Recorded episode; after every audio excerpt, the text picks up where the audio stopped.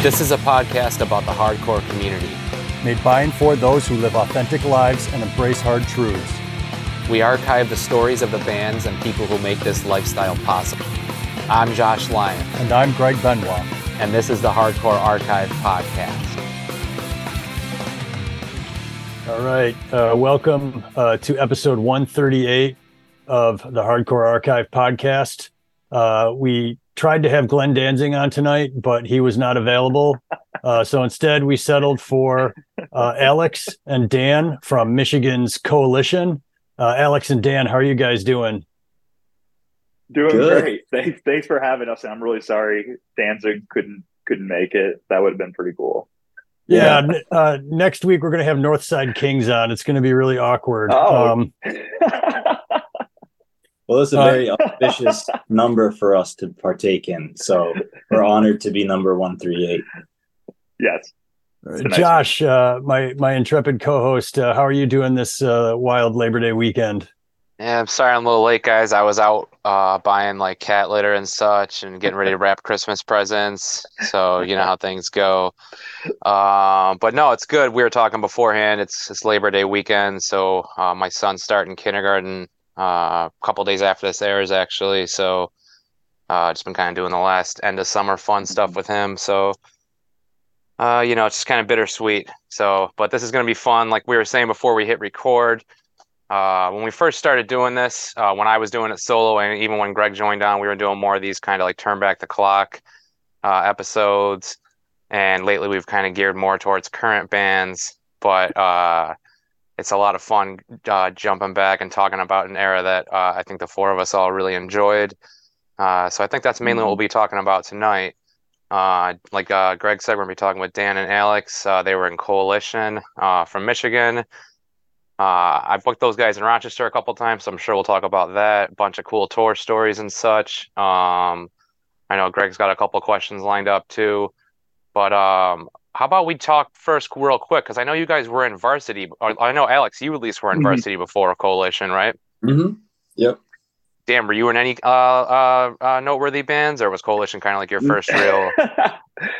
yeah, I wouldn't say anything noteworthy. I, I, was in a band that tried to do our best impression of Floorpunch, and we played our first show with Blood for Blood and Cold as Life at the Magic Stick in Detroit. That was pretty cool, and we covered Straight Edge Revenge with uh, some some big scary guys smoking weed behind us. But um, yeah, nothing nothing noteworthy. There was another band that um, came right before Coalition called Resound, and we didn't play any shows. We recorded a four song demo, and it kind of sounds like proto early Coalition. It's like fast and melodic. And there was a guy in the band, and I think he's thanked on the Head On seven inch. His name is Nick Fury from Toledo. Like we were kind of a split band. I don't know if you guys know Nick, um, you know, but he seemed to be tight with some of the Rochester hardcore community in the late 90s early 2000s but yeah and then coalition came. He might have been in next to nothing possibly because those guys played up uh, here a lot. I know i know Mike i don't think he was being, in next to nothing. I, he maybe he filled in for them but he definitely knew those yeah. guys. Alex yeah. might know but we don't need to talk about yeah. nick. But yeah so so i was referencing varsity alex. I know you guys played here at least once or twice. What was that 99 at rit I know you, and I know you said beforehand your memory is going to be kind of foggy on some of this, yeah. so maybe you don't even remember. But no, um, I mean I'm not going to remember things like years and names of places, but when you say it, it jogs. You know, I mean, I was there, I was sober, I was straight edge, so like in theory, everything should should be there. Um, but yeah, I remember um, Rochester, Buffalo, Cleveland just that whole Midwest, you know, like before you quite got out to to the coast, like that scene, and even Milwaukee and Minneapolis, like that whole kind of Midwest and Eastern stuff. It felt really close knit. It felt very like minded and very like, um, working class w- would not be appropriate, but it just salt of the earth. I, I don't know what, what term to use, but it felt like like minded, you know, especially like in, in the nineties, like all these all these towns kind of made sense and I like the camaraderie that we had from from place to place. They were easy to get to. And back then we didn't think anything of leaving at midnight to go drive someplace that was like 12 hours away or something. It was like you just had some Red Bull and and did it. And you know, times were different back when you're in your teens, you know. but yeah, I, I enjoyed Rochester for sure. Um, uh, before we get into coalition, Greg, I don't know if you have any questions about like bands before uh, coalition. Otherwise, yeah. Well, like uh, varsity really struck a chord with me. Um, I picked up the varsity Bloodpact split. I think it was a 12 inch. Yeah. Um, and I picked it up at a Bloodpact show, which like they were cool, but varsity was really more kind of the style of music that I was into. Um, and I never got to check you guys out. Um, I, I, I know uh, uh, I think from Dan, he said that you guys played in a basement, um, which probably would have been, I think, probably like Head On's first show in like mm. uh, uh, Josh. I, maybe you were at this show, but it was like I think in like Brad Dingman's basement over by Laurie's. Yeah, it's Eternal um, Youth, I think, headlining, and I think okay. I, I made the trip out. I don't remember who I went with, but I didn't go with Varsity. But Ian? Did you go with Ian? Probably, yeah. Probably. It had to be Ian. It had to be Ian Courtney. That's that's probably right. We made a trip out to Rochester several times. Yeah, Eternal Youth. Yeah. Yeah, yeah good stuff. I remember I got I got all the merch from that show. I had a I, I you you might see me in a coalition picture wearing a head on hoodie. It was a champion mm-hmm. zip up. I wore an Eternal Youth shirt and our Smorgasbord CD. Like I, it was all from that show, so it's pretty funny. That show had a had a big impact on me obviously and varsity did. Varsity was inspiring you know for me because i was not in a band when varsity first started and it, it kind of was like that's what i want to do and uh, yeah and it's happening here in detroit because there wasn't really anything like that in detroit at the time. It was very chuggy and it was really cool. Like earth mover was awesome and Tryphon which i learned the word is actually Tryphene but we always said Tryphon uh, they were they were like locally like really popping off and and fun to see live. Uh, but as far as like fast, like youth crew, like kind of joining that like second wave, varsity kind of joined, you know, maybe midway tail end, but it was it was inspiring so, for me. So Dan, you, I was just talking to someone the other day about this through a circuitous route. But um, do you know how varsity got started? Can do you know in, in, your, in your vault? Um, I I only remember the logo being in okay. the name being taken from a car dealership in your hometown no. of Farmington, right? Is that not no. true? Okay. No. So we'll we'll set it straight then. So okay. but I'm set straight another Cleveland. Yeah, band. I like uh, that seven inch and demo. yeah, me too. Um, well, I did. I don't know if it turned now. I still do. I listen to that stuff. so we were at it was Crazy Fest, the first Crazy Fest, and Greg, you mentioned um, Bloodpact. So we were having bur- burritos the size of your head at some whatever burrito joint. And John Skinner, who was a guitarist from Bloodpact, said that he had a, a great name for a youth crew band, uh. Varsity. And myself and um, Matt Simpson, Stimpy, were like, we're starting a band. Like that, that was it. Like we'll take your name, your silly name for a for a youth crew band, and we will move it forward and we'll we'll kind of bring it to life. So it literally just started as a joke uh, from John Skinner, and then we turned it into reality. By the time we'd gotten home, we had recruited like a, a drummer and a and a bassist, and that's how it all how it all started. so there you go, Crazy Fest nineteen ninety eight, the first so, one. so that then you guys you you you're you're in varsity and um you guys like did like how many did you guys do like a lot of touring in varsity or was it just like that one that came through rochester? No it we, we did and it was is bizarre. When you're in your your teens you have no responsibilities. You got nothing. So you can do so much in such a truncated amount of time you know? And you think back to like so many hardcore bands they they burn out so quickly but uh, they do so much in like in two years. And now like when you're in your 40s to do the same amount of thing it takes you like five years you know like because you just got life gets in the way. So we did do a um, a decent amount of touring. I feel like we were always doing weekends always going out to the east coast. Um, they were never like long like month long things necessarily. Um, but we we went to the West Coast. Like we did a couple. I think we did three weeks on the. That was West sort of the end, right? Yeah, Coast with thing. Purpose. Like we went with Purpose, who were like one of my favorite bands awesome. of all time. Like at at that time, it was pretty awesome for me to sort of manifest. Uh, like Wild Purpose may not be like a big band in my heart, they were one of my all-time favorite bands at that period. And so for us to tour with them and go to California and do like three weeks, that was like a real big, big deal. We did a week long East Coast tour with No Justice. They were also incredible. We did tons of, you know, we'll go to Minneapolis, go to Rochester, go to Cleveland, go to, you know, all these Midwest towns. So go to Chicago like a million times, you know. Um, we, we were out a lot and it's just, it all happened within the span of two years. And when you think back of it, it's just incredible how much you got to do when you're a teenager, really. It was a very fun, exciting time. Yeah, like I think Chain of Strength wasn't even around for like three years. I think they were like originally yeah. when they formed, they were together for like two and a half years. But if you think about the amount of influence that them and like Gorilla Biscuits had, even to this day, it, it's like mind blowing. um, and No Justice and Purpose are like two bands of the same era that really resonate with me.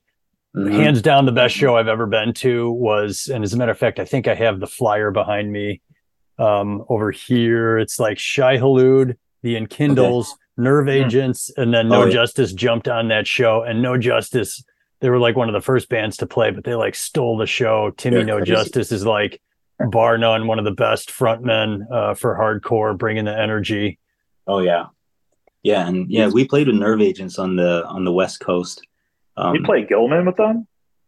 No, we play. I don't couldn't tell you the name of the place, but um, it was cool.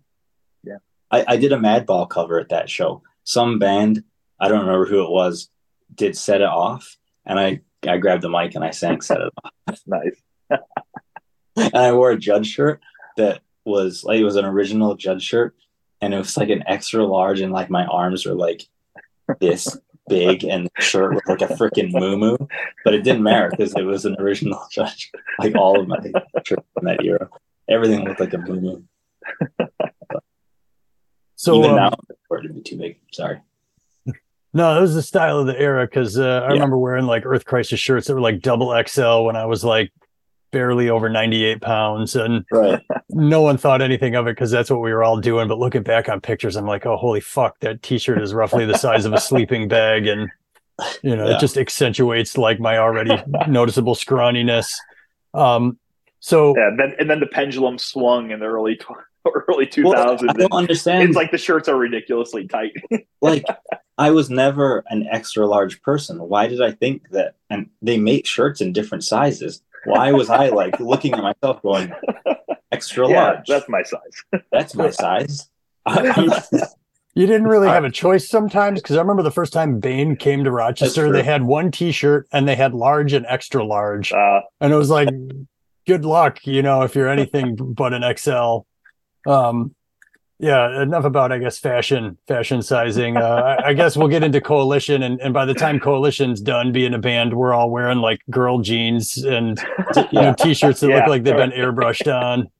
Um, so varsity um, you know very successful in, in the limited run and then it kind of spawns uh, coalition. Was it like a direct like as soon as varsity comes to an end you guys are like we got to keep doing this. I want more or was there like some space in between the last song that Varsity ever wrote was the first song that Coalition took. So Escape Defeat yep. originally was a was being worked on by Varsity. So we we recorded a full length record. It was going to be put out by Anton from Underestimated Records, and then we broke up. And Anton said, "It doesn't make sense for me to put out your record now. like I'm not going to recoup." And we're like, "Fair enough," you know. So it never came out. Um, and then Dan, I don't remember how it went from that, you know, escape defeat and in its varsity form turning into coalition. Do you remember how we all got together? You probably know. I, I think I think the relationship that would become coalition started when we we all went to uh, the original Edge Day, Ten Fight slash show, mm. and then we went to Edge Day two. It was in my eyes last show, mm-hmm. and um, yeah, so that's how we kind of got to know each other, meaning you and Brent. And I brought the drummer. So uh, that band I was talking about, Resound, that was like Skelito members, and we just recorded four songs. I had a drummer, and Alex had a bass player, and we had known each other from these these like okay. road trips. We both were obviously there wasn't there's not a lot of there wasn't a lot of kids in Detroit, and there still isn't that uh, love uh, fast hardcore that's like maybe let's say early rev inspired or or early even new age inspired. There were there's just a handful you know? So we found each other and we had the same passions and it looked good on paper and we got together for a practice just as a four piece. And at the end of the first practice um, Alex had what would become Escape Defeat. It was uh, originally going to be a varsity song, and we even had, I think, another song like pretty much done in one practice. Like things just okay.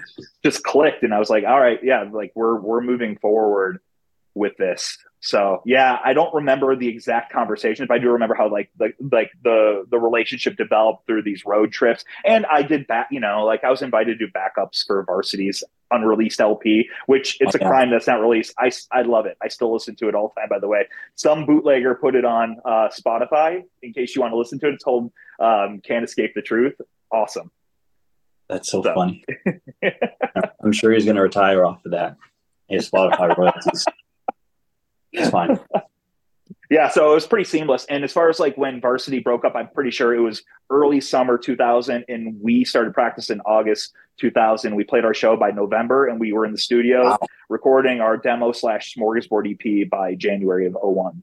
So things moved quick, like things were clicking for us, and it was tight right from the beginning. So yeah, we knew we knew it was going to be you know a decent band from the 1st practice let's get into the smorgasbord you're talking about there because when I started looking through, uh, obviously we'll get to the Porcell shit and all that too. I remembered you guys working with some labels, but putting it all together, I was like, damn, you guys did some some pretty cool shit again, like Varsity in a short amount of time. Mm-hmm. Um, uh, Greg talking about like uh, uh, classic late '80s hardcore earlier. Uh, think you guys were too. Uh, Smorgasbord, obviously being a, an influential label. How did you guys hook up with them so quickly? Dan, one thing so, I do remember, I don't remember how, how we hooked up with them, but I do remember taking a phone call from Jeff Terranova mm-hmm. at my parents' house and having this, and it will sort of time out because the same thing happened again later with Porcell, but having this like weird ass thing where I'm like, this guy is an upfront and he's yeah. he thinks that the music that I'm making with my friends is like worthy. You know, like this is crazy. Like I, you know, I remember staring at the upfront, you know, Spirit LP, yeah. which LOL, they don't have any spirit on that cover whatsoever. they look very, yeah, it's pretty hard. Yeah, very de-spirited. They need some spirit. Um, but regardless, um, to have that record and covet that record and you know and love up front and then be like, I'm on the phone with this guy and he is wants to put his time, money, and effort into releasing my thing, I was like, holy crap, this is insane. But then I don't remember how we Yeah, we record we were so so we went to a pretty good studio to record our first seven songs. And the reason why is that we were willing to put up a little bit of our own money and we were college students. We didn't have anything. Like I remember selling, you know, rare Italian horror DVDs on eBay and things like that to like pay for it. But we felt so strongly that the songs deserved a good production. Um, and we didn't have a label and we weren't looking for a label because we didn't have any songs out yet. But we went to a pretty good studio. It was where Varsity actually recorded their LP and it sounded oh. really clean. So we went mm-hmm. to Woodshed recorded those seven songs in January of 01 and we put it out as a demo. We just, you know, as a CDR and we Xeroxed, you know, the covers. Like we took the pictures of all the members. We snuck into a movie theater, an AMC movie theater, and went into the photo booth and took pictures of ourselves. Remember that? Yeah. And Uh, yeah, we put that out, and it was only out for a couple months, and and because we immediately sent a few copies of our CDR demo to some labels and we got immediate response from three labels. I can't remember the name of one, but I remember Espo was one of them. Espo wanted us. They had just put out Reach the Sky, so it made sense. So if you've ever listened oh, okay. to our demo or smorgasbord stuff, pretty melodic. It's it's yeah. it's definitely like fast melodic hardcore that would be, you know, somewhat like we could have toured with Reach the Sky. You know, it made sense to be on Espo. And then uh Smorgasbord expressed interest, obviously called uh Alex. And I remember um, a couple things I was uh, in the College of Education at the time, and I was tutoring kids. That's how I'd make some money on uh, on the side. And I got a call while I was tutoring this kid, and it was and it was Alex saying, "Hey, like, do you want to be on Smorgasbord?" I was like, "What?" Because for for me, it I loved Upfront. Um, I loved even even like weird bands like Splinter and Edgewise, and I was like, Hatebreed was put something out on that label. Heck yeah, that's that's amazing. I just remember being stunned. It was like one of the high moments of like my hardcore like history was like somebody w- wanting to like Alex said invest in us that we looked up to and held in high regard because at that time the Spirit LP was like gold. It was expensive and it was hard to find. Um, I had to get a lost and found bootleg CD of Spirit, you know, and I, and I tracked it down because I loved it so much. You know, that was just you know part of the time. Um, but yeah, we we did it and we we were sent. I don't know if we were faxed a contract, but this is my favorite part. Our, our drummer was a fun, pretty funny. He's a pretty funny guy. He shows up to sign the contract with like one of those like giant like Earth Crisis type of like markers. You know what I'm talking? They really stink up like a like an entire room. And like he a magnum his, or something. Yeah, it's a magnum. That's exactly what it was. He signed the contract with a magnum. I was like, oh, this isn't classy, but I, we all giggled. That was just kind of yeah. in his style, you know. So yeah, we signed with Smorgasbord. That was pretty. That was pretty cool, and things went, you know, pretty quick, pretty, pretty quickly after that. Um, because we already had the songs and it just needed to be put out in CD. Um, I don't want to take up too much time, but I'll just mention one other little tidbit. It was supposed to come out on 12 inch. Um, Bare Knuckle Records was a new record label or was going to be a new record someplace in Belgium, and they wanted it. And Jeff said, I'll give you the license for it. For some reason, it never came out. I think it would have translated pretty well onto a, a 12 inch and seven songs and 18 minutes, I'm guessing, something like that. It would probably would have been like a nice, you know, a nice thing to have, but it never, never materialized. But yeah, that's a little bit of just background info. Seven songs, 18 minutes. That's a full length in, in hardcore know, in 2023. You know, that's mm-hmm. crazy. That's, that's that's longer than most full lengths right now. Yeah. So that's crazy. Um, I feel like that's around the time you you guys and I linked up. Um, because I, I feel like Dan, you and I were communicating at some point about doing shows and such. And then um, so did Porcell see you guys at a show or did you guys contact him? Like uh, it's just crazy that all these, like Alex was saying, all these people that we all kind of looked up to, uh, especially, I, I also always want to mention that we're not talking about 2023 when these people are all like a lot more accessible, it seems. You know, back then, yeah. these guys yeah. were like, like you couldn't really find these guys half the time, and it was like these right. guys are like legendary, you know. So, I guess tell us, kind of give us the background on how you started linking up with Porcell.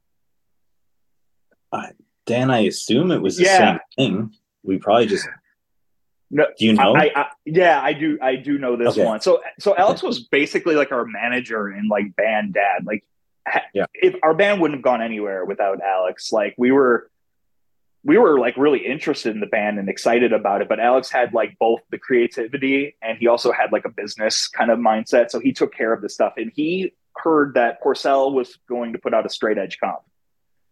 We wanted to be on it yeah. We didn't have a straight edge drummer, but we wanted to be on it um, really bad. And so we had just recorded Breaking Point. It was just kind of like, in, again, Breaking Point, we did it on our own dime. We didn't have a label and we didn't choose to have a label. We didn't like go out looking for one. We're like, we love these songs. We're going to put the money to go to Mars Studio in Cleveland, where Integrity and Earth Crisis and Ringworm and even like, you know, Crime Ridden Society was like was uh, recorded because it sounds heavy and thick, and we were kind of taking more of a heavier turn. But anyways, those songs were already recorded. That we had the sequencing, we had the twelve songs, and we're like, hey, we sent it to him, not shopping, just saying, hey, can we be on your straight edge label? We'll write a new song. And he said, why don't I just put out the whole thing? And this is him talking to Alex. I read this in an interview, by the way, Alex. So mm-hmm. in it's oh, fresh okay. in my mind. So yeah, yeah. So so Porcell called you and said, "Hey, like this is really good. Like I want to put the entire thing out. Are you are you up for it?" We had a little we had a little uh, dilemma because we were supposed to put this out on, or we we kind of had an informal agreement to put it out with Steve Steve's label Martyr Records, who did the split, mm-hmm. and ho- with Holding On but he was in the middle of like a lot of stuff at that time. And one of the things was Modern Life is War 12 inch or LP, which is mm. phenomenal to this day. So he was kind of tied up with that. He said, Yeah, I'll get to it like later, but I, I want to put it out, but I'll get to it later. and uh, when we came back to him and said, "Hey, Porcell's ready to do this right now," he he gave us his blessing. He's like, "I I totally get it. You guys are are good. That's how can you turn down Porcell, right? Like he's the guy who started Schism, and here he is starting a new label, right? That's pretty that's pretty awesome. So uh, Steve from Martyr was gracious and and kind of let us out of that verbal, you know, agreement, and we went with Fight Fire with Fire Records, which again was uh, John Porcelli's new label. So a couple additions, yeah. So it was an imprint on Rev, like he had Rev distribution. Um, mm-hmm. When we were when we recorded Breaking Point, um, I believe we recorded over the Terror EP. Yep. Lowest um, of the low. Yeah, like lowest of the low. Like they had just been in and recorded that, and then Bill Korecky was like, "Well, I'll use this tape," and so he recorded over Terror with with Breaking Point.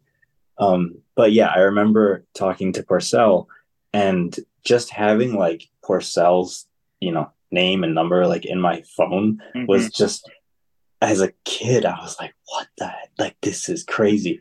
And I tried obviously not to like fanboy out too much with him, but uh, at the same token, like he knows who he is and I know who he is. And so I would try and like limit my non coalition questions, you know, but still try and get details, you know, out of him. And I remember asking him about um, Lair to a friend from shelter um because this was i don't know in around that time or whatever and i was like yeah okay if, if i can pick your brain about something like what was that about? And he told me it was about um what's his nuts from underdog? Uh richie? Richie. Yeah richie. Yeah he said that was about richie from underdog. And i was like oh wow cool. You know and so i get these little tidbits from him. And I, believe it or not i remember him not swearing on the phone and saying frickin' and freaking or whatever. And and he said he would say like freaking and rad. And like my little child brain was like, that's it. I'm saying freaking and I'm saying rad. And I added those words to my vocabulary exclusively, explicitly because I talked to Porcelli on the phone and he was saying freaking and rad. And I was like, he sounds so cool. I got to start saying these words because he says it and he sounds cool. So I'll say it and all. And so here I am, 43 years old, and I still say freaking rad. And it's just because of talking to Porcell and how, you know, the esteem that we held him in yeah. and how influential it was. And to this day, like I saw him um, at Judge when they came through Detroit a few years ago, and like he's like, "Oh, brother, gives me a hug," and like, I was just talking to him the other day and like sending him like these big long emails. He's writing back the guy is the nicest dude ever. He is mm-hmm. so freaking sincere, such a nice, helpful human being. He is an awesome person. I love that dude. So it's one of those things like meet your, you know, don't meet your heroes. Forget it. Meet John Porcelli. The guy is yeah. amazing. I love that guy. So, so frickin' just... frickin' sincere. I just want to add that yeah. in real quick that you said that. yeah. Well, I have a freaking rad personal story to add to that uh, too. Dan and I were talking before we started recording, which um, the people who listen to the podcast don't ever hear me give this spiel, but I always like blow every interview in the minutes before the interview actually starts and we start recording because I like sh- start shooting the breeze while like I'm waiting for Josh to log in or something, and we get to all the good questions and then we have to like recreate it later. But uh, uh, I think it was like 2002 or 2003 Coalition was playing at this DIY show space in an old warehouse in Rochester, and my band, uh, which is a vegan straight edge band, Witness, uh, was opening. And I think Josh, you booked it, and I can't remember if you like reached out to Rory, um, who was our singer, or if if you posted it on uh, the message board. But you were just like, yeah, uh, like Porcelli from Judge emailed me to get directions to the show. I don't know what that means or something. And so like word kind of got out that he was going to be there. Um, but uh, the situation on the ground was there was like a bad ice storm like the mm-hmm. day before that show and we hadn't practiced in like months. And so we just like went into the show with like no practice whatsoever and we sucked so hard it's like hands down one of the worst fucking sloppiest sets i've ever played. And so i was just like mortified that like i fucked this all up in front of uh you know someone who was like on a classic couple classic rev bands um, which is probably why we never got signed to any cool record labels or received any phone calls from our uh, childhood heroes. Um, but it was just like a really wild experience and one of my favorite uh, one of my favorite show memories of um, you know playing a show with Witness.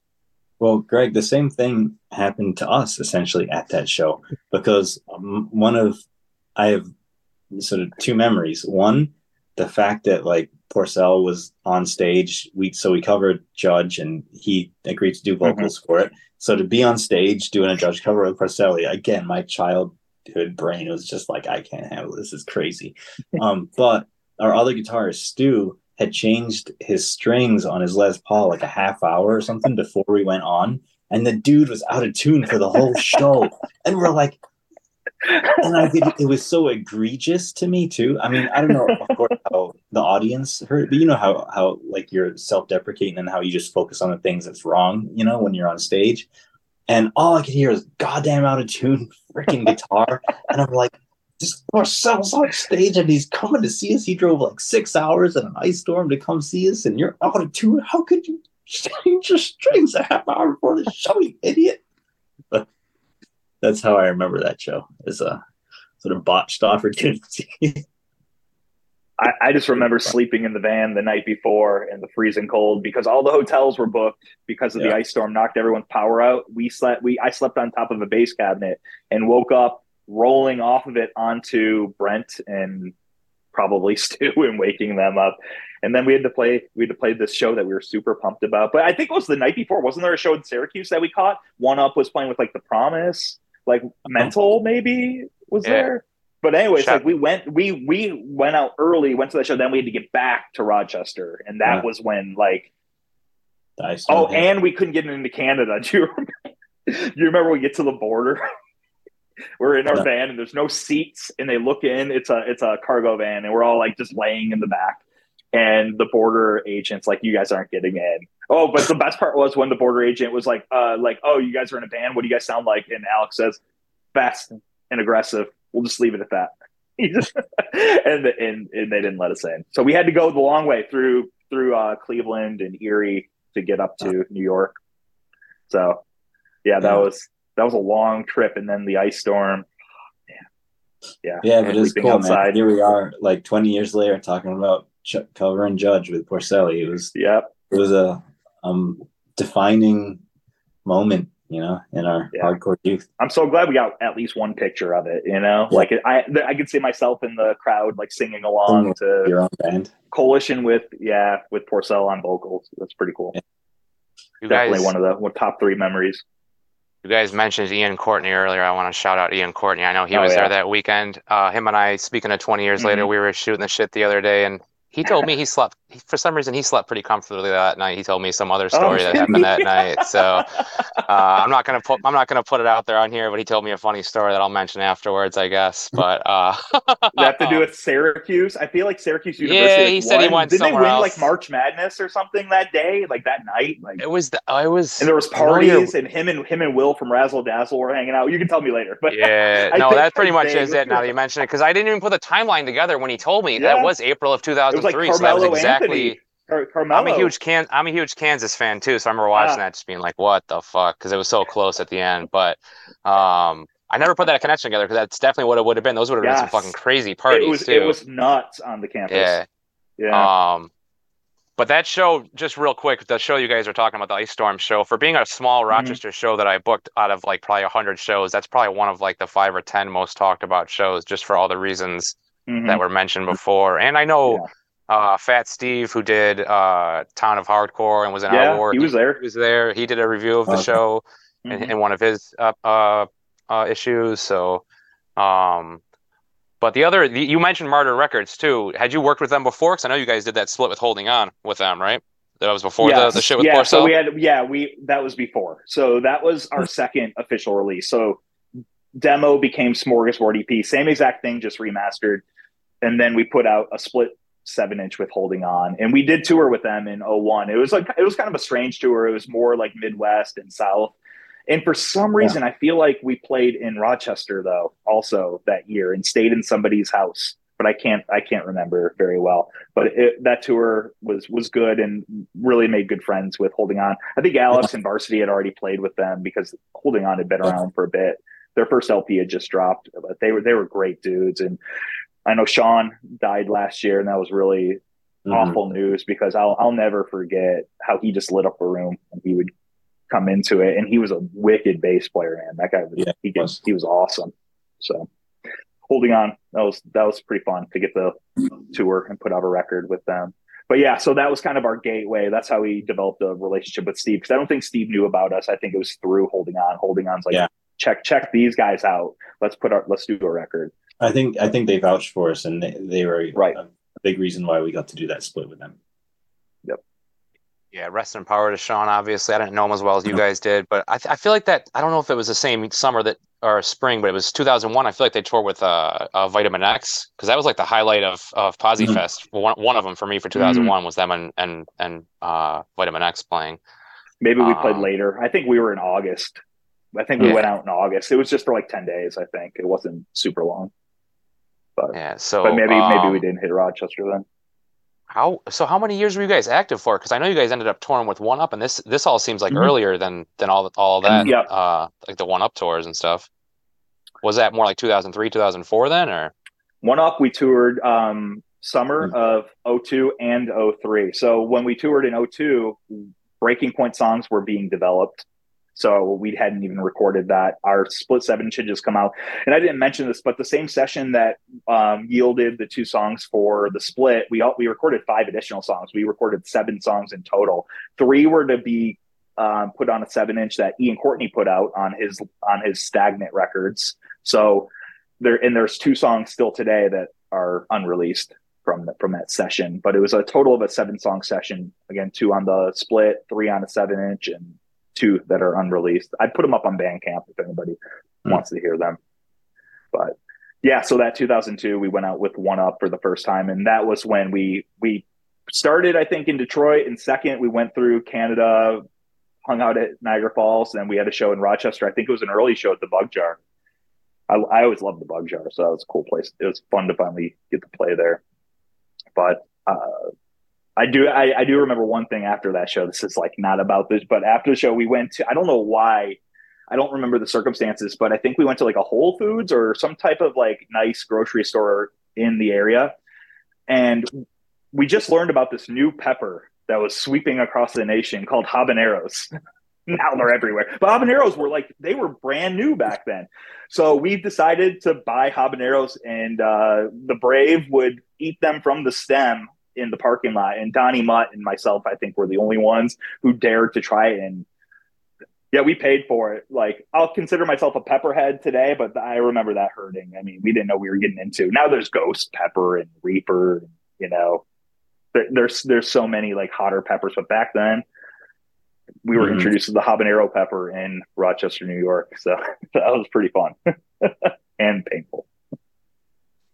I'm, guessing you guys are talking about Lori's Natural Foods. If it might, might have been a, might have been yeah. abundance. That was like right around the corner oh, from the yeah, Bug Jar at that okay. time. Yeah, yeah, Bug Jar is still there. They we they have shows there all the time. It uh, yeah. it's never gonna die. And in fact, the furniture is all still nice. screwed to the ceiling. That was uh, no probably way. the same furniture from like 2001 or whenever. All right, you're giving me a new goal. Start start a new band and then play at the Bug Jar. I want to play there one more time. I was losing sleep though, cool. thinking about thinking about what Greg just said though. And shout out to the Bug Jar, and I hope I'm not jinxing anything by saying this, but I was losing sleep thinking about what you just said the other night. Like that place has been open for like fucking thirty years, and all that heavy ass shit has been glued there for that long. Like, is yeah. it is it permanent? like, how? What's the what's the fucking like end end date on that? And That's a good question. You know, I do want to mention too, like you guys were lucky to play in the matinee era because that's a, mm. a far gone era that okay. will not. It doesn't sound like we'll ever be coming back. Because I just casually mentioned to Bobby when I booked a show there recently, I was like, "Yeah, it's a good thing." You know, all these people now came here when I had the all ages shows, and now they're now they're older. And he's like, "Yeah, we're not fucking with that all ages stuff anymore, like something like that. And I was like, because something happened there, like okay. not at a hardcore show, and sure. they're not trying to do anything. And then even when they do like 18 and over, it's like 10 mm-hmm. people from 18 to 20 have to buy like tickets or whatever. So it's still a really cool venue, but like sure. we need more all ages shit. I got a okay. venue I'm trying to work with now, but I'm not sure. I sent them the question like, are we doing? Mm-hmm. What's the age restriction? And I never heard back, so that's never uh, a good, uh, yeah, you know. That's a tough one. So um, but I know Greg, you had mentioned uh, what was the question you had something about like uh, funny or interesting tour uh, memories. Yeah, I mean we've kind of hit some of these in roundabout ways, but uh, uh, you know, like what are like maybe the top three shows or maybe the most uh, you know the wildest story that you guys have from tour that you haven't shared up till this point. I mean, our our West Coast tour that that probably had a bunch of highlights for us. I, I, think anyone from Detroit or whatever Midwest and East Coast, a couple bucket list items. You know, it's always kind of making out west. You know, and then once you've done that, like going to Europe. You know, these are a couple things that you you know you set goals that you want to do. And we we went to the West Coast and we got to hit up Rev HQ that was definitely like a, a fun thing where we they let us kind of raid some of their merch bins and we all ended up getting the same like youth of today shirts. I got an engine kid um crew neck. Um embroidered got, yeah. Yeah embroidered crew neck. Um we all got like you know youth of today hats or whatever the hell it was you know and we went to che cafe. I mean just so again like the whole oh wow it's smorgasbord it's Porcelli it's Rev HQ like to go to sort of hallowed ground and be able to to go to Rev HQ was really cool for us. But I think just more going to the West Coast and being where you know thousands of miles away from from home and there's people here who know us like that's cool you know like mm-hmm. just to you know you start out in a basement playing music and you're like wow here we are a couple years later thousands of miles away and and people are, are singing along and dancing along to our music. Like it just is very cool you know very cool experience that I, musicians in in underground circles can i guess maybe take for granted. But when you look at the broader you know other people who aren't into hardcore or punk or metal or whatever they don't get experiences like this you know? They don't they don't get this kind of cool shit. Mm-hmm. so I, I think just the West Coast. We had so many cool shows up and down the West Coast. It was, it was a ton of fun. Che Cafe. I remember Rob from Unbroken was there, and that was like another one where like, oh, Rob from Unbroken is seeing us. Like, they were a huge, humongous influence yeah. on us. Humongous. Yeah. So I didn't remember that. I Did remember that show very well, though. So the I'll, I'll pass it to you in a sec. But one of my favorite things from the tour was um, are oh wait was that that was a different that was a different time I was I was on the west coast.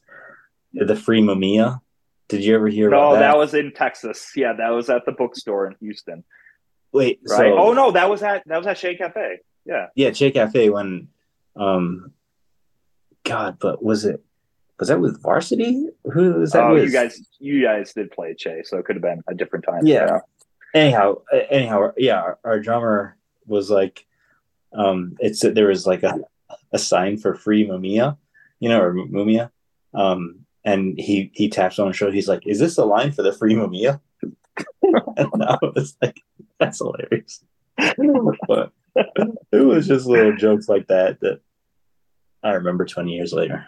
But that that show know. that that show stands out though for sure. Like we stopped yeah, at Rev HQ cool because show. we were out of CDs and they're our distributor. So we had a business mm. purpose to go there. And we get there and they treated us so so nice. And they just like it was kind of like, hey, what size do you wear? You want a youth of today long sleeve? And I feel like I was the first one. I was like, yeah, I'll take one. And then some and they're like, you want one? You want it was like Oprah, mm. like passing things out. So we were on tour on the West Coast with One Up and Blue Monday. So there's three bands mm. with a with a couple roadies, and they gave us all matching shirts, and we had into another hats, mm. uh, far side hats, and I think I think there may have been the into another hats were were pretty dope. Um, I think there might have been an engine kid hat that matched your uh, your embroidered um, crew neck, but we have a picture of it on um, on our Instagram. It, it was a pretty good memory. But the best part was we showed up to the show at the Che Cafe. We were all wearing the same thing, all three bands. We pull, we get, we got there a little bit late because we were on tour, right? Not late for the show, but like there was already people assembled outside, and we all get out of the van wearing the same thing. And I just remember this like a bunch of kids waiting in front of the club, like looking, like watching us, like what is going on. We're all wearing the same thing. I don't think we had the heart to like keep it on while we played, but one up did. They, I think they played a couple songs and they were all wearing Youth Today long sleeves, every single one of them. But that was pretty cool. Um, but what other yeah. so in the history of all of our shows, so like the Porcell thing was high up yep. there. Yeah, the, that one. Was yeah, like Che Cafe and just general West Coast. Yeah, Are yeah. there any other shows that really stand out to you, Dan? You just got a better memory. You'll remind me, and I'll go, yeah. uh, there, there, there are some like interesting shows. Like we played at a tire shop in in oh, San Antonio. Yeah, in Texas. And we were, yeah, we, we were playing on the floor of a tire shop, and you could smell the fumes. They put put the garage doors down, and it was it was pretty hard to breathe in there. And I and the ground was very hard, and I like to jump around a lot, and I developed like shin splints there. So next That's day cool. we we went to like Houston, and we're playing at like a bookstore, like I would like they would heal and then I'd get them again. And that I was so mad because at that Houston show I had to just kind of stand there. And I remember Terror was on tour at the same time and they came out to see us and hang out um, at that particular show. And then we went to Austin and watched them. We but stayed anyways, with, yeah. We stayed with a girl who had a pet pig. Oh yeah, that's right. I have a picture of that. I was trying to figure yeah. out where that was from. That's that was from San Antonio or, or uh, somewhere. Don't, okay. don't quote me on what city, but it was in Texas. Yeah, I got a picture of Stu the other guitar player holding a pig, and I'm like, "What is this? I didn't remember that." All right, cool. I'm glad you remember. You're filling in the blanks. you know what? I'll tell you what. Our last show ever in Detroit. Yeah, that was an incredible way to go out. Um, we played with Black Dahlia Murder, mm-hmm. um, Left in Ruin for Dire Life's Sake Coalition, and it was at St Andrews Hall, which is a big venue. I mean, big um, it's where like Madball would play or like Face to Face would play. It's a pretty Cannibal Corpse, you yeah. know, like yeah, like it, it's a big it's a big venue with like a, a mezzanine, you know, like mm-hmm. you know balcony area, whatever. Um, Is that the shelter? No, it's above, above, the shelter. Above the so it's same building, same, same building, building, but it's the yeah. bigger. Mm-hmm. Yeah, so like twice the size of the shelter, let's say, you know. Um, but yeah, that was like we had three, we had three guitarists at the time and oh, yeah. it was Detroit. It was packed. Everything just worked really well that night, and it felt like a really good sort of capstone to the whole coalition, you know, experience. I will saying three guitarists. I remember playing Toronto, Dan, when yes. we had three guitarists. Yes. Um. Yep. So what happened was like there was two guitars, but um, there were issues with all of us always being able to play all and the time. Stuart broke his hand. Stuart broke his hand, so we had Ian fill in, and then maybe Stu had to do something, so like Ian fill in, and so we just started practicing three guitars. And we're like, look, as long as Alex plus one can play, then we'll say yes to the show. You know, so whether it's Alex and Ian or Alex and Stu, but if Alex, Stu, and Ian can all play, then all three of us will play. Like, what the right. hell? And so it's like three of us with Les Pauls and 5150s or Mesas and we all pretty much were playing the same thing. So it sounded so heavy when you had all three of us on stage, just going jump, jump, jump, you know, or whatever.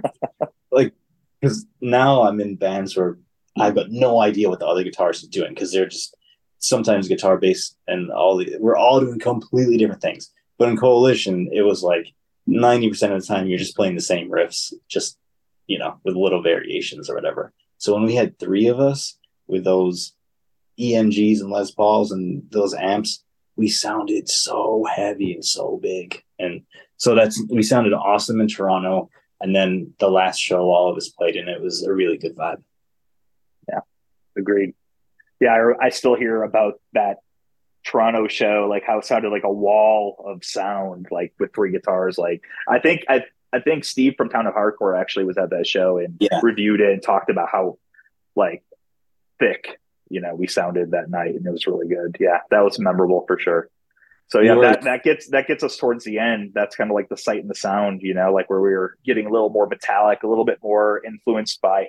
We were definitely listening to a lot of Anthrax at that time, and Life of Agony, yeah. things like that, right? So it having three guitars really put it over the top. It was pretty cool. Yeah, we never recorded with that with Ian. Though. No, we didn't. It was just me and Stu, but yeah, live. He was our third guy. Right, right. true. Doesn't Cold World doesn't Cold World use use three guitars live too, or didn't they start doing that towards the end? I've, yeah, I've seen some videos lately. Yeah, um, yeah, it it, it works if you. Maybe there is an influence there because isn't there a Detroit connection there with Cold World too? Yeah, yeah. yeah. Haroon from um, yeah. Jailbreak, Razzle Dazzle. Yeah, is uh, maybe here, maybe here. playing for, with them for a while. Yeah. Maybe he remembered how maybe he remembered how, how that wall of sound sounded in Toronto and suggested it. I just want to mention something real quick too, Alex. I want to jump back real quick. You yeah. mentioned West Coast is a bucket list for like Detroit people. That's a bucket list for everybody everywhere. Because I, I am sure yeah. Greg feels the same way growing up. Like living in a small town like Rochester, I, I, I was so excited to go to the West Coast for the first time. I mean, I, I lived there for, until I was like two years old, but I don't remember it obviously. Mm, but I remember when I was 25, 25, finally making out to Los Angeles and just being so stoked uh, to be out there, not really for hardcore purposes. Um, mm. And I just want to plug, I just want to plug something real quick because it's related to everything we've been talking about this episode. Uh, I went back and looked real quick. Uh, when it was still called Enterprise Hardcore Podcast, episode 45, I interviewed Ian Courtney and hmm. episode mm. 46, uh, I interviewed Donnie and Greg from One Up. So oh, if cool. people have enjoyed this conversation, uh, I'm sure Greg will put in the show notes. Uh, they can go back and listen to hmm. those too, and you'll hear more uh, hmm. from this era. Um, I listened to both of those; those were great. That was that thanks. was fun. That helped me remember things too. So thank you for for those interviews. Nice. um, so Alex, I know you've done more bands recently. Did you guys like Dan? Did you do any bands after Coalition or? Um, I did one band of. I just left the band like six months ago. It was kind of like a DC ask, like early '90s, like DC, like jawboxy type of band um, called Buried Lights, uh, but I'm not in that band anymore. But there's some stuff. We recorded a couple EPs. It's up on Bandcamp if anybody wants to check it out. Uh, but it's more hardcore adjacent than you know than anything else, I'd say. But you can you can hear it to me one I, the end on end podcast uh, did a little review of it and said the singer sounds kind of like a youth crew. I was like, yeah, it's because I can't help it. That's just who I am, you know. Even though we were playing this like again jawboxy, you know, ish kind of music. So it's just what I do, you know. It's who I am. So yeah. So unfortunately, I'm trying to get something together right now. I'd really like to do something. So we'll see what happens. But I'm not done yet. I've got one more left in me. I think. Well, like I, think like, like I said, we'll get the Go hype ahead. machine going with this episode, and then in, in, a couple months' time, maybe next year, you guys will be headlining. Uh, this is hardcore. So. yeah, Sounds I think, good to me. I, I think like 85% of hardcore in 2023 could be considered hardcore adjacent anyways, Dan. So uh, sure, you know, you know. that's true. That's true. um, Alex, I know you have a couple of current mm-hmm. projects. Have you have you kept up playing music the entire time or? Yeah, I mean, I was talking to my son today, and I was like, I'm going to do this interview with, with Coalition, and he's like, Coalition, you never told me about them. My son's six, um, and I was like, yeah, and I was going through like my list of of bands that put stuff out, and there's nine bands.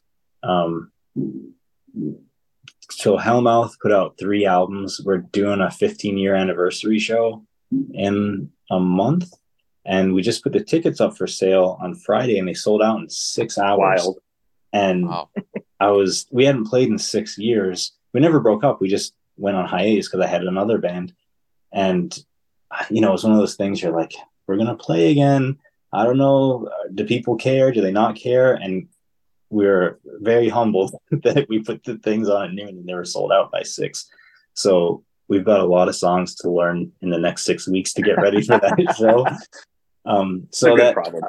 yeah, yeah. So that's that's gonna be really exciting. So Hellmouth has been together for 15 years. We put out three records, and then Temple of Void is my death doom band. We've been around for a decade, and we put out four albums. We went to Europe last year, um, and then I have a new band called Love Interest, and we just put out our first EP. And Love Interest is members of Hellmouth and members of Temple of Void but sounds unlike any. It's the reason that I have a wall of Fenders behind me now because um, I play a JC 120, I play Fenders, and it sounds like Siouxsie and the Banshees and The Cure and you know Joy Division and it's like and Ride and Charlatans. It's like a whole mix of stuff from Britain from the 80s and 90s that we all love. And it's been for me like falling in love with guitar all over again because my whole career I've been like Les Paul guy, you know, plug it into a, a Mesa and do really heavy stuff and like find different types of heavy, whether it's fast or whether it's you know hardcore or whether it's death metal. And every time I do a band, I try and do a different thing that pushes me, you know, and all that kind of stuff. And for um, Love Interest, it's been so exciting because it was like take everything that I've ever done, throw it out the window, and do the opposite. I can't hide behind distortion. Now it's like clean tones. I'm not bringing mesas. I'm bringing the cleanest, you know, combo amp that you've ever heard. I'm playing Fenders and like Jazzmasters and Strats and Tellies and stuff, and it's just so different. Um, and it's just been super exciting as a guitarist to express myself in a band that sounds like The Cure, a band that is, writes 10 minute long death doom songs, and then a band that sounds like Slayer meets Minor Threat. I don't know, you know, and like writes 13 second songs sometimes.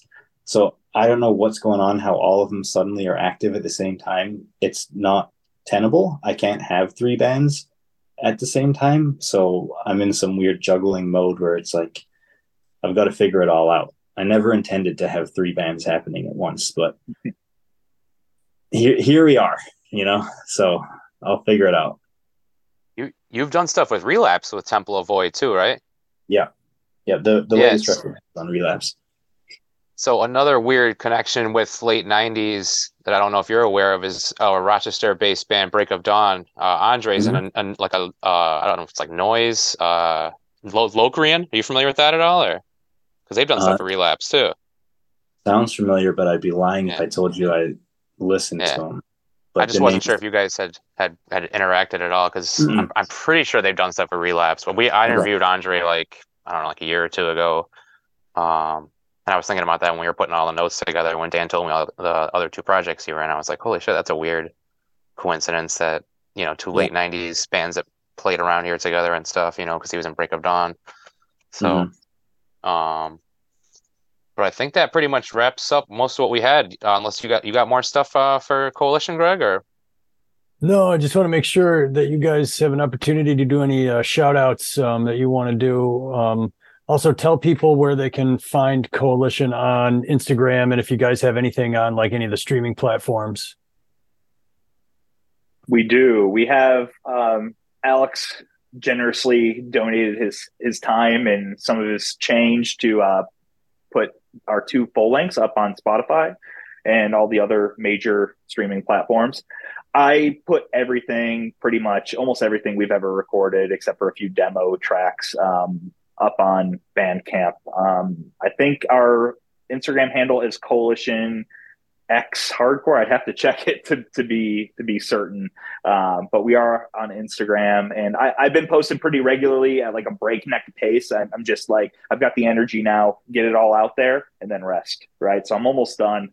Um, you know, kind of like re- rehearsing the history of the band through photos and some some video clips. There's not a whole lot out uh, you know, on YouTube because we were pre YouTube band, um, you know, pre streaming. So, yeah, these things haven't been available for a long time until right here in 2023. So, yeah, we're kind of working on getting those things put out there, um, you know, making them easily accessible. So I don't know. We might stream more. We might stream some of the EPs later, um, but for now they're on Bandcamp. If anybody wants to just check them out and see see what we sounded like or remember what we sounded like, um, and we went through a lot of different um, style variations. The way I usually say it is we pulled a reverse turning point. We started off melodic. and I don't know anybody who's done that. I can't name another hardcore band that started off melodic and got heavier and heavier and heavier, you know, till the very end. Um, so yeah, pretty pretty proud of what we did and uh, proud of you know the things that guys like Alex and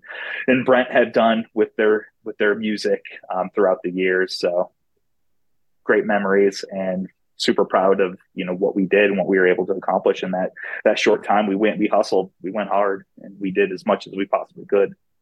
So, so then Uh, what was our years of activity? Uh, sorry, I don't want to drag this out, but that's like... okay. 2000 to 2004. So we we yeah. started August 2000 and we ended October as Devil's Night. 2004 was our last show. So okay. just over four years. Yeah, yeah. we put out two full lengths and Smorgasbord EP, Martyr, Stagnant Records with Ian Courtney. So yeah, and toured yeah. and did a, a bunch. Of, yeah. yeah, did a lot. We played we played so much. It's changed now. Bands don't play like we we played like almost every weekend. It felt like in Michigan, like we were just saturating the market. And the problem, the thing was, you know, like there wasn't a lot of people in our own town that was in that were into fast hardcore. Um, so we just kept kept at it, just believed in our songs and tried our best, you know. Um, but thankfully, on the on the coasts, people seem to react differently, enjoy it. So. Uh, before you guys give any shout outs, uh, I'd be remiss if I didn't mention this. I feel like we should have said it in the intro. Uh, if anybody's been listening this whole time and is still confused, I'm sorry. Um, this is the Detroit uh, Michigan coalition, not the current Rochester, New York coalition. Uh, we'll probably have those guys on for a chat eventually, and then we'll confuse you guys even more. So, um, but I'm sure they probably just didn't realize there had been a coalition that was around and played Rochester 20 years ago. These things yeah. happen. Uh, it's funny because the I'm reverse. Ha- I'm happy that it's a Rochester band. I honestly, yeah. that's kind of cool. It's kind of cool yeah. that we share share the a name with the band with uh, Rochester. Cool. It's funny. it's funny because the reverse happened because we interviewed uh, Anthony Burke a few months back, who's in like Magnitude and a bunch of other bands, and uh, classic Rochester band is Moment of Truth, and he's mm, currently mm-hmm. uh, singing for a South Florida band called Moment of Truth. So, and then there was Foundation had been a Rochester band before, so these things happen. You know, I mean, yeah, yeah, I mean, how sure. many with how many bands have been the names are going to get cycled through oh, again? Yeah. I'm sure eventually. So, mm-hmm. uh, but yeah, do you guys want to give any shout outs or anything before we wrap up? I guess or I'd say shout out to Steve from Martyr Records. Um, he, he's a guy that I've connected with again recently. Um, solid dude. It's nice to make again. Um, it's like shout out to Dan for for getting coalition like you know for on Instagram and stuff. It's been fun to go on memory lane. Thank you to both you, Greg and Josh, for kind of for inviting us in to have this conversation. It's been it's been fun and it's it's great that we can chat about this stuff 20 years later and I'll have smiles and you know go on memory lane. It was a good time, a really important time in our lives. Um, yeah, I guess if you're interested in anything, what I'm doing now, Hellmouth, we're on all streaming platforms. Uh, Temple of Void, same thing, and then Love Interest. Uh, if you look up our Bandcamp, it's Love Interest Detroit. There was a Love Interest from a decade ago or something that put out a demo. It's different Love Interest. We're Love Interest. The Hardcore Archive podcast is Josh Lyons and Greg Benoit with creative support from Rob Antonucci. This podcast is a product of the Rochester hardcore community. Theme song provided by Standfast. Visit Hardcore Archive Podcast on Linktree to listen to past episodes. Follow Hardcore Archive Podcast and Enterprise Hardcore Podcast on Instagram for updates. If you have an idea for an episode or would like to have your band's music featured during the closing credits, please contact us at hardcorearchivepodcast at gmail.com.